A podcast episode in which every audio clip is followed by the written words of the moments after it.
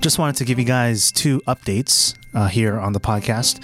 One is that our co host, Caitlin Deal, is no longer with us. She found a new position at Rutgers University working with the Ernest Mario School of Pharmacy. Uh, we're sad to see her go, but we're excited with what God is going to do with her in that space. So, in the meantime, uh, we are opening ourselves up to guest co hosts for the next couple weeks. If you're interested in coming on as a guest co host here on the Uncovered Dish podcast, just email me at jlee, J L E E, at gnjumc.org. The second update, we just wanted to give another push for Ignite Youth Leaders Day happening February 10th at Monmouth Grace United Methodist Church in Eatontown, New Jersey. This is a fantastic event for anyone interested in youth ministry. It's not only for adults, but also for students as well. We have keynote speaker Justin Forbes, founder of Kindred Youth Ministry.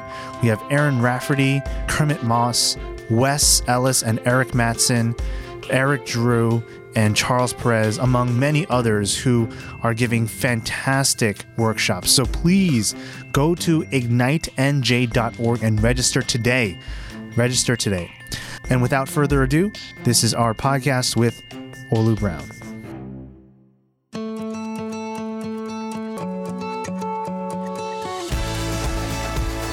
Welcome back to the Uncovered Dish Christian Leadership Podcast, the podcast that uncovers stories, equips leaders, and changes the world. And I am your host, James Lee, and today we have a guest co host with us, Pastor Lakeisha Groover. Lakeisha, you want to quickly introduce yourself? Hey everyone, I'm Lakeisha Groover, and I serve as the senior pastor of Covenant United Methodist Church in Plainfield, New Jersey. I'm so happy you're here, Lakeisha. Thanks for coming. Glad to be here. And uh, today we're talking about planting new churches versus multi sites. What are the differences? What are the pros and cons? And we have a really amazing guest here on today's podcast, Pastor Olu Brown of Impact Church in Atlanta, Georgia. Hey, Pastor Olu. How are you doing? Good to be here with you, James and Lakeisha. thanks for thanks for being on the podcast. I really appreciate it. Impact Church is just an amazing church. Uh, we hear about it all the time. In 2007, you planted this church, and then in 2014, you went multi-site. So something really interesting about Impact Church is you've experienced both worlds. You've planted a church brand new, and then you've also gone multi site. So, real quick, can you take us back to 2007 yeah. and tell us the story of how? You know, how you planted Impact Church, and then tell us the story of 2014 of how you decided to go multi site.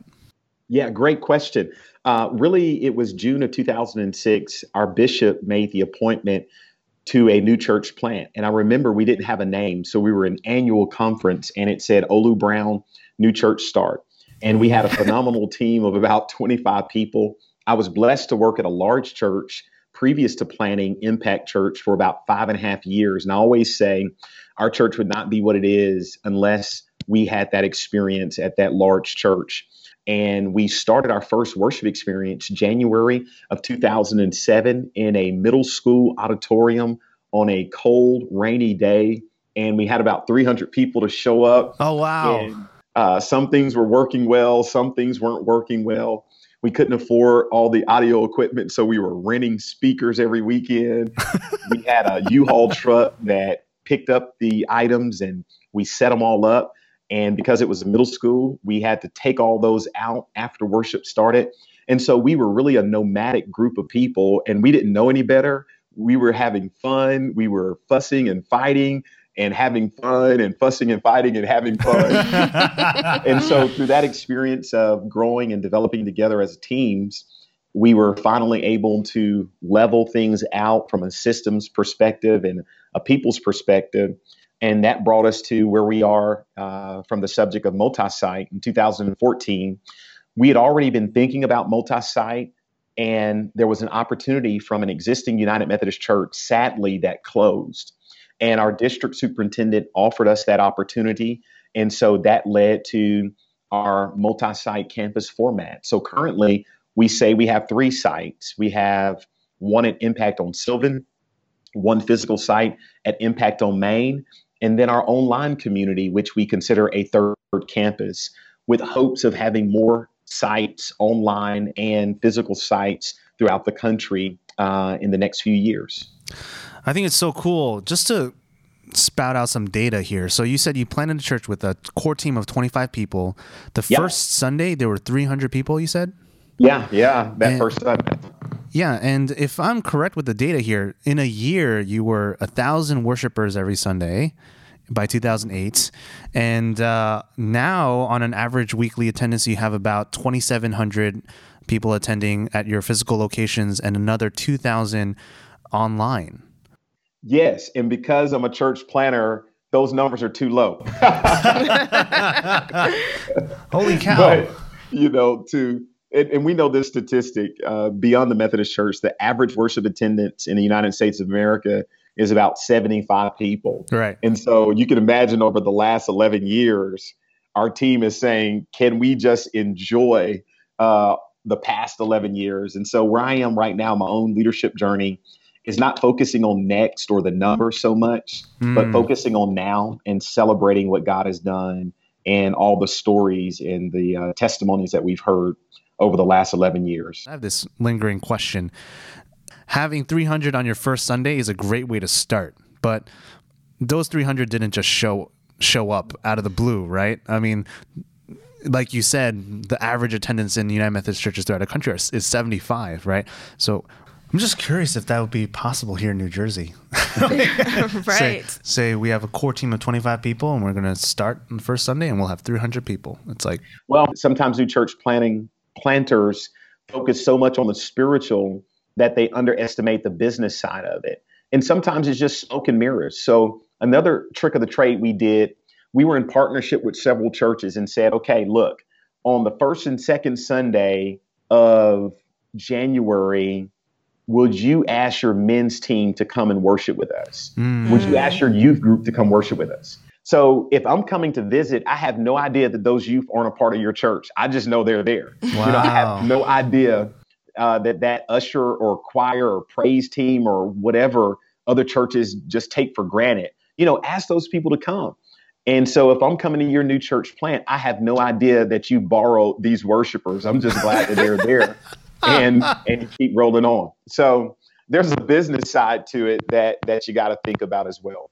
Oh, do you have any more of these uh, little secret tips? Keep No, coming. we could use them. Another thing we did was ask for angel donors, and so I uh, met with several of our churches that were in our annual conference, and these are typically larger churches that may have a missions budget or money that they didn't even know they had, and they're not going to spend it. And what I found with people is you have to be very specific. In the fundraising community, they say people give to people. So I had an initial meeting with them. Some of them already knew me. If they didn't know me, they got a chance to know me. And then several weeks later, I followed up with a specific ask. Our sound equipment, the cost of that new board costs $10,000, half of the cost. Uh, for video cameras or $3,000. Uh, we need a projector, or it may be a staff position. And so I literally put those positions in a document and then I put the amount needed by it. And we were surprised. Some of those churches responded and they gave directly to that need. So, as a church planner, even if you get support from the annual conference or whatever the body that's sponsoring you, you still have to fundraise and you've got to fundraise from day one. And so that's a big part of the journey. Amazing. Wow. What was the preparation work that led up to having 300 people on starting Sunday? Well, for me as a church planner, the preparation was a lifetime. You know, I live into Jeremiah that says, Before you were born, I knew you. And when I look at the process of growing up and the diversity of experiences that my parents exposed me to in the church world and beyond the church world were significant enough to help prepare, not totally prepare me, but prepare me uh, to be a church planner. And so I'm so grateful for my community, so grateful for my family and all the mentors along the way. Uh, from a strategic standpoint of a team of 25 people having 300 people to show up on a Sunday, the preparation was about a six month journey to where we had a coach who uh, coached us along the way. We had preview events that were in the community. We also had a lot of one on one contact from knocking on doors to all of the uh, media technology that you can do to just some fun things around how do you get people to come out on a Sunday in January. I was also blessed to work at the large church previously for five and a half years. And there was a midweek worship experience. I was a youth pastor for most of that time, but also had the responsibility of preaching every Wednesday night. And because we were in metropolitan Atlanta, uh, people would come to Wednesday night who weren't members of that church on Sunday morning or attended on Sunday. And after doing that for five years, I realized, wow, we were kind of building the new church over a five year period. So some of those 300 people who showed up were a part of that Wednesday night experience. Mm. So every new church is different and how you do it is different, but having a certain number of people in those first few Sundays is going to be key and, and very important for survival. There are new churches that are wanting to be planted today. And I feel like you have such wisdom that can uh, just equip uh, new leaders who are feeling called to start new churches. Um, yeah. You know, uh, a lot of the wisdom, if I have any, is from hard lessons that I still learn every single day. Uh, after church this past Sunday, two of our leaders mentioned to me, Olu, there's this word that you say all the time and you mispronounce it. And so that's after speaking to more than you know, two or 3,000 people and a leader comes and says, you really don't say this word correctly. But that's the of the journey. And whether you're a new church plant or existing church pastor, you should always be able to learn something new. Whenever um, you get to a point where you're no longer learning, is never a good thing. Um, I guess wisdom for someone who senses a call to plant a church and this isn't going to be encouraging, but I'll say it. If there's anything you can do and be happy other than plant a church, do it. if if you just can't be happy until you plant a church and you feel that God is just burning that in your soul, yes. then go ahead and do it and, and pray every step of the way. But I tell people all the time if, if, there's anything else you can do and live your call and be happy other than plant a church, because church planning is a unique part of a call that can really take so much from you uh, and those who love you best. And at the end of the day, even ask for more. But at the same time, it can be one of the most rewarding experiences. There's a local church that my daughter uh, used to attend school. And I love going into their fellowship hall, and there are all these outdated pictures of early church leaders. And I realize that core team of 25, we're those people right. who, you know, 50 years from now, people are going to be laughing at our clothing style, or they're going to be like, oh my God, they've got iPhones. What were they thinking? You know, because we are those pioneers, we are those early adapters. So, out of all that we've experienced, good, bad, or indifferent, to be able 50 years from now, when we're gone, for somebody to look at our picture and talk about our clothing style, but to look at it and say, I'm so grateful that you and this team had the faith and the courage to step out and trust God. Mm. Yeah. Amen. That's good. So stuff. I wouldn't take anything for that experience. Yep. Right. You just uh, shut down uh, all these young church planters and then inspired them again. So, yeah. all at one time. so uh, what is the message here? Do it or don't, right? Yeah, and, and, and the other message of that is there are different types of church planners. Uh, some we call Pauline church planners. Right. And they may be at a location for two or three years and then move on. Right. Uh, there are some people who are church planners and they're there just for a season and then go to an existing church or another type of vocation um, in ministry. And then there are some church planners, they're there until they retire. So you don't necessarily know that when you start, but it is important to get wisdom and mentors who can help you discern that once you start. That will help your trajectory um, go a lot better. So, Pastor Olu, you talked about some of the challenges you faced when planting Impact Church. What about going multi site? Uh, what did your experience teach you doing that? Yeah, and it's still teaching us every single day. Literally, uh, going multi site is like for a family or individual that has one child waking up one day and there are two children. Mm. and so now it's not, you know, how do I prepare Fruit Loops for one kid? How do I prepare them for both kids? Right. Uh, and then you discover one kid is uh, sensitive to milk and can't drink milk. And so, oh my God, what do we do about this? The kid still has to eat. or, you know, you're I'm still waking up from that. So, yeah. uh, the other thing that we have to be aware of is what type of model are we starting? So, you look at a restaurant, for instance, and it's important for some restaurants that wherever you happen to be in the world to have the same experience. And for other restaurants, it's not important that you have the same experience, but you, you have food that is contextual to the geography where you are. So for us, our site or second site isn't necessarily the same as our first site. So it's more important that that site is contextual to the community that they're trying to reach.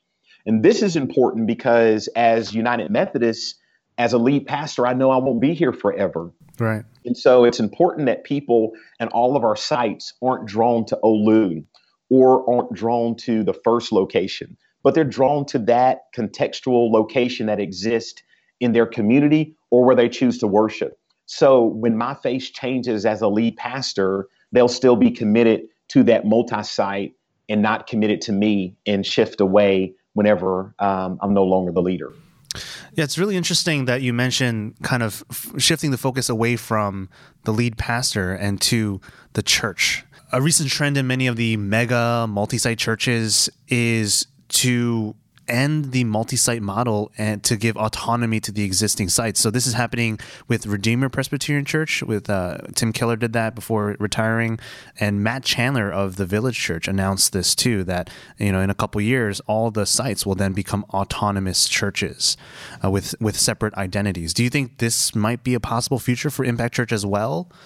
Very much so. But I also think there's an opportunity to still have an undercurrent connection. So, for instance, if a church has five locations, each of them are contextually different, each has their own campus pastor, their own uh, communicators. Uh, that's great. And so they can function and live on that way. But they discover, hey, uh, we all need the internet. You know, we all need video technology. Uh, we all need an app built. Hmm. And so the opportunity is to do an undercurrent connection to say there are certain systems that we all need. How can we continue in partnership with those systems while above the water or above land, you're still your own autonomous body? And so it essentially becomes the Methodist church model again, to where we share certain systems, but you go to one Methodist church and it looks one way, and you go to another and it looks a different way, but we're still connected. So it's kind of like Ecclesiastes. Uh, there's nothing new under the sun. Good stuff. Good tips. Thank you. so, where do you see the future of church planting and multi site going? Yeah, I think the next 20 years of church in general, now, there will always be exceptions, but I think they the the the trend now and, and growing will be boutique style churches so, for instance, I love big box stores where I can go and buy oil and milk and, you know, gardening equipment. But I don't think that's going to be the image of the church going forward. Those kind of campuses and ministries and programs are, are just too expensive to sustain with transient societies. And I think they're going to be smaller boutique churches where they focus in on a particular ministry area for that community or what God has led them to and they're not going to reach everybody, but they're going to reach some people. And those people are going to be laser focused on the mission and they'll be able to do more than a thousand people who come to any local church. And I think that's going to be the future. I think in multi site, what you're seeing happening is going to happen more because for churches that have, say, 10 or 12 campuses and they have a video of one speaker that is played in the psyche to those individuals every week and God forbid something happened to that leader, chances are that that church may not be able to survive in its current context or way. So we have to raise up communicators. We have to expose communicators. Mm. And we also have to develop in people that it doesn't have to be the same person who's leading, um, but we are all gifted and there are talents. And how do we lean into the gifts and talents of a broader community? So I, I think those are going to be some of the uh, changes of what we see. And one final is online worship communities, I think, are going to be primary for a lot of people more than a brick and mortar location. I keep thinking about Andrew Zirschky and his um, comment in his book Beyond the Screen how people are more real when they're in front of their screen than they're in public spaces. Uh, this is true. So, what does that mean to have a church that is online where people may be more real than others? Um, I had a conversation with uh, a friend of mine, Corbin Payne. He's part of a online church plant. Like his church uh, has created a online campus, and during the conversations he has online with people, they share difficult stories and they pray together and experience healing, right? And he's saying, I probably wouldn't have had this conversation if they showed up Sunday morning. Yeah.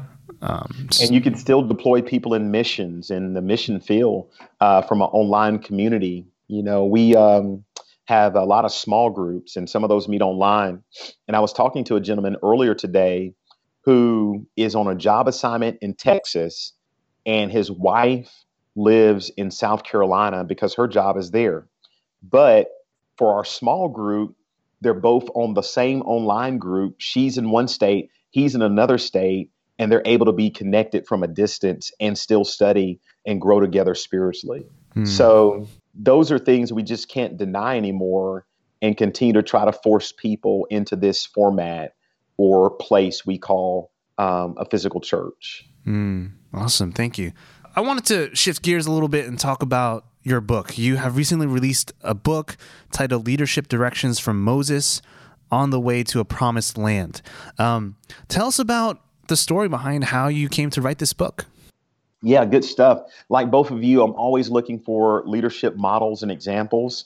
And of course, a lot of those are found in the biblical text. And for me, Moses is one of those leaders, not because he did everything right, but it's because he did a lot of things the wrong way. And so uh, in Numbers chapter 32, I suspect when Moses was about to go golf and have an off day, uh, these two tribes, the Reubenites and the Gadites, approach him and say, Moses, we like where we are. And they were physically and geographically in a place we call the Transjordan. And they say, hey, look, this is great land for us. I know God wants us to go to Canaan, but can we stay here? And so Moses uh, is a little bit of a politician, a little bit of a business person, and he strikes a deal. And he says, okay, you can return here, but you have to go help us fight uh, for Canaan. So we're always under the assumption that all 12 tribes lived into the promise, and, and that wasn't so. And so as leaders, we have these opportunities where we have a promise and we know that promise, but sometimes people who are with us hear their own promise.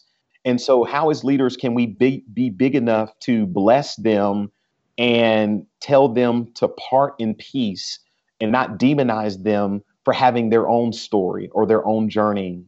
And also, how do we stay focused on the majority of people who still want to go into the promised land? So, Moses could have had a catastrophic leadership moment and only focused on these two people on the committee, on the team who said no. But there are 10 others who said yes. Um, and so to do that, Moses has to have over his leadership journey three difficult conversations. One conversation with himself, always checking to see who he is as a leader. Two, conversations with other people, always engaging beyond ourselves. And then finally, he had to have serious conversations with God uh, from time to time to say, God, you know, why in the world did you and the bishop put me in this appointment? You know? what were y'all thinking?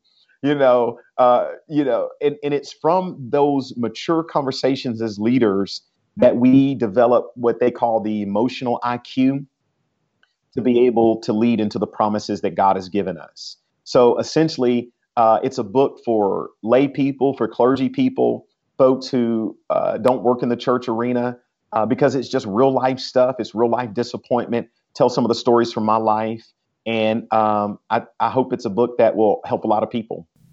Yeah, awesome. I actually just ordered mine, so it should be on its way. Awesome. And uh, so I'll definitely take a read and uh, ask you some questions if I have them.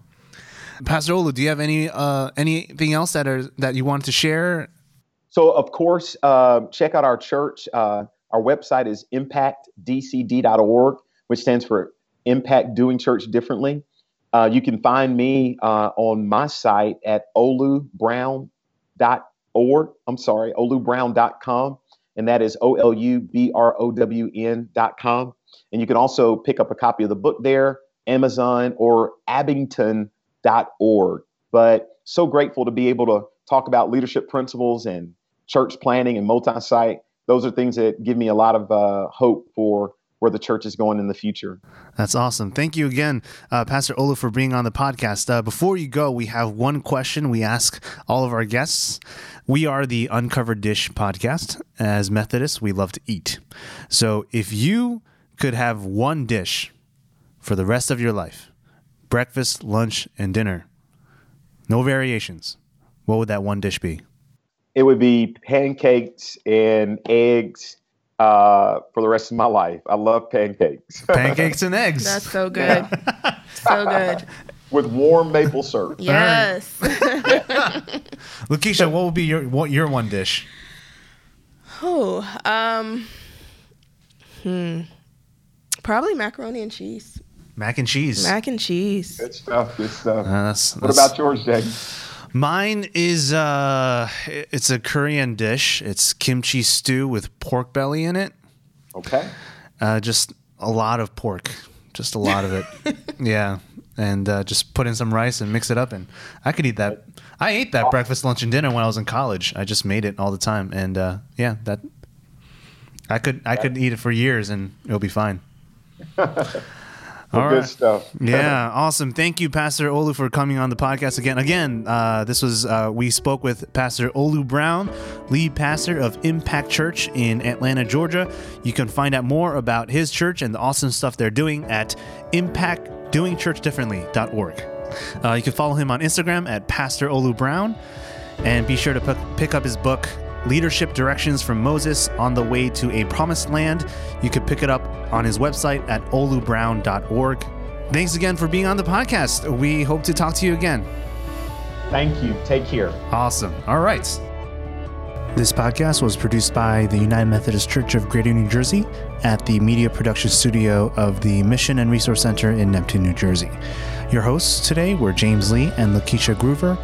And a special thank you to Olu Brown for making time to come on our podcast. And another special thank you to our podcast ministerial intern, Paul Barnett. If you enjoyed what you heard, please be sure to give us a five star rating and subscribe to be up to date on the latest episodes. Till next time, take care.